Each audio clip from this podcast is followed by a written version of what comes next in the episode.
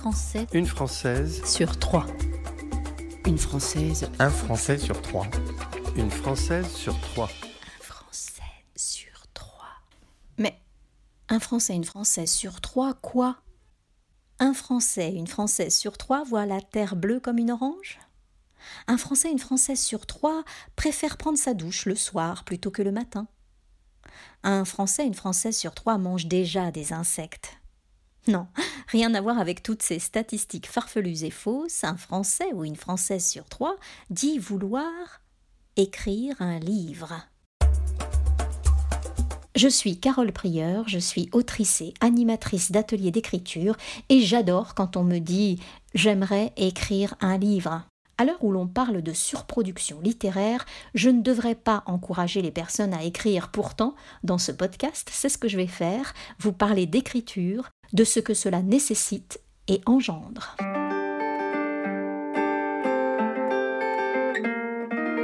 Cet épisode est mon premier podcast, le premier podcast que j'écris. Et je me retrouve avec la même question que tout auteuriste de romans, de pièces de théâtre, de BD, de paroles de chansons se pose.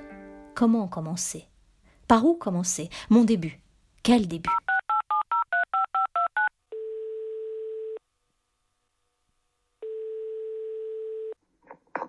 Oui, allô Valentine, c'est Carole. Euh, je sais que tu es en pleine euh, tournée euh, pour la promotion de l'île Haute, mais j'avais une question à te poser. Euh, pour toi, ça commence comment l'écriture? La première chose, c'est déjà l'envie d'écrire.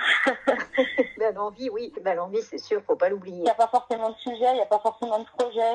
Il y a cette envie-là. Il y a un moment où je sens que ça me démange, comme, comme quand on est resté assis pendant, pendant trois jours et que et qu'il il devient tellement impératif de se lever et de courir que c'est irrépressible. Irrépressible comme quand j'ai subitement appelé trois auteuristes sans penser à la qualité sonore de mes enregistrements. Il fallait que quelque chose commence.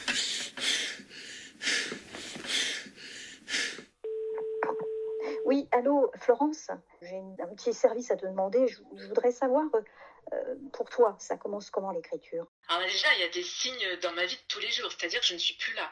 je vais, je- je vais oublier d'aller manger. je vais- Florence Inkel, autrice d'une cinquantaine de livres jeunesse. Déjà, c'est un indice. Quand je suis dans une espèce d'état presque de transe, Je suis vraiment aux aguets. Valentine Gobi, romancière multi-récompensée. Je suis une espèce de vigie permanente. Il il faut que quelque chose se mette en route à l'intérieur de moi. Euh, je suis très réceptive. Et généralement, en fait, euh, ce sont toutes les questions du corps qui réveillent chez moi vraiment le mouvement de l'écriture. J'adore ce passage par le corps. Ça gratouille, ça chatouille, ça pousse, ça tiraille, ça devient obsessionnel. Quelque chose se met en mouvement et c'est la main qui finira par contenir tout ce mouvement. J'appelle Tristan Choisel, auteur dramatique qui vient de publier Coaching littéraire aux éditions Lanzmann. Moi, je m'assois à la fenêtre, je, je guette le moment. En fait, je guette le moment de m'asseoir, le moment de réfléchir. À coup, effectivement, je m'assois, je réfléchis. Il faut que je sois dans un endroit familier, en fait. C'est pour ça que je parle de la fenêtre. Je peux pas réfléchir à une pièce euh, ailleurs que chez moi, et puis ailleurs qu'à l'endroit où j'ai mes plantes. À l'extérieur, je peux pas réfléchir. Moi, je peux pas, je peux pas me concentrer sur ce que je veux. Souvent, j'ai besoin de me lever. Laurent Madiot, parolier. Lui, je l'ai bien enregistré. Il faut dire que c'était un peu après ma mise en mouvement, quand j'étais un peu après le début. Souvent, j'ai besoin de me lever. Hum, Voilà, c'est pour ça que l'écriture de romans ou des formes plus longues, théâtre, roman où il faut être assis, à un moment donné, c'est peut-être me correspond moins. J'ai besoin de me lever, j'ai besoin de, de chanter, de, de- voilà. Des fois, je me rassois et là, je, je me mets vraiment à- intellectuellement à écrire.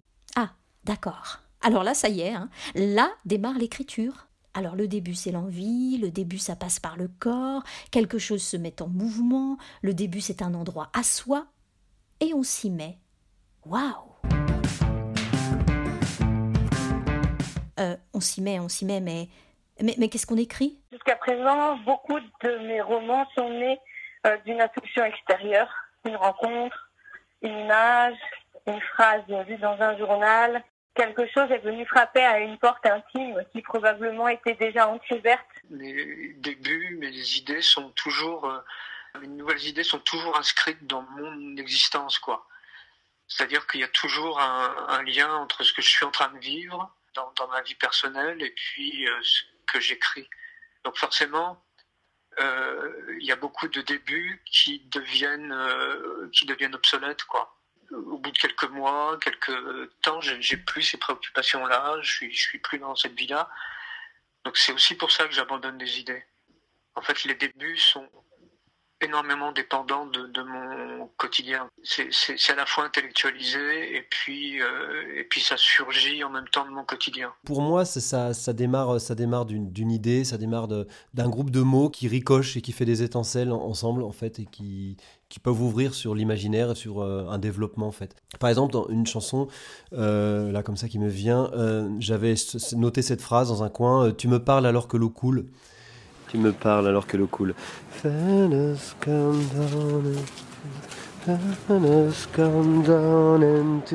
Voilà, et je savais pas pendant longtemps, hein, j'ai pas su ce que je pouvais faire avec ça. Tu me parles alors que l'eau coule. Est-ce que c'est quelqu'un qui laisse couler la douche et qui continue à parler? Est-ce que c'est plus poétique, plus général Bon, bref. Et à force de. voilà, ça s'est transformé en une chanson, euh, on va dire, euh, sur l'écologie et sur l'attentisme, sur le, fait qu'on ne fasse rien alors que ça se dégrade. Tu me parles alors que l'eau coule, tu me parles alors que l'eau coule, tu me parles alors que l'eau coule, tu me parles. Tu me parles alors que l'eau coule, tu me parles alors que l'eau coule, tu me parles alors que l'eau coule, tu me parles. Il y avait une autre idée, je danse en slip sur la plage. Là pour l'instant elle est voilà, cette chanson n'a pas vu le jour pour l'instant. On est resté à ce stade-là. Tout début, quand j'ai commencé, j'avais une idée qui me venait et hop, je me lançais quoi. Maintenant, je, laisse plein d'idées arriver et je fais le tri. J'ai à un moment des sujets qui me qui m'obsèdent plus que d'autres. Donc c'est cela que je voilà que je mets en œuvre quand quand je m'assois quoi. J'ai envie. Ça me gratouille là, dans les doigts. Alors je marche. Je marche parce que moi, c'est comme ça que je réfléchis, en marchant. Je téléphone tous azimuts à des gens que j'enregistre, mal, et quoi?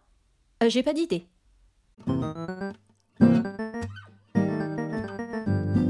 Si, si. En entendant ces autorismes parler, une idée germe. Quelque chose est venu frapper à ma porte intime. Alors rendez-vous au prochain épisode je suis pas quelqu'un qui a une idée tous les jours, j'en ai une tous les trois ans, tous les quatre ans. Chaque fois, je me dis quelle chance, j'en ai encore une. Idée euh, comme par hasard, sol mineur, si bémol, do 7, fa mineur. On a marché soi-disant sur la lune, mais personne n'est jamais allé voir si la Terre était ronde. Les Australiens tomberaient et. C'était le premier épisode de Un Français, une Française sur trois, le podcast qui se fiche bien de la surproduction littéraire. Merci à Valentine Gobi, Florence Inkel, Tristan Choisel et Laurent Madio, et un merci tout particulier à Martin Kenuen pour son précieux coaching. À bientôt!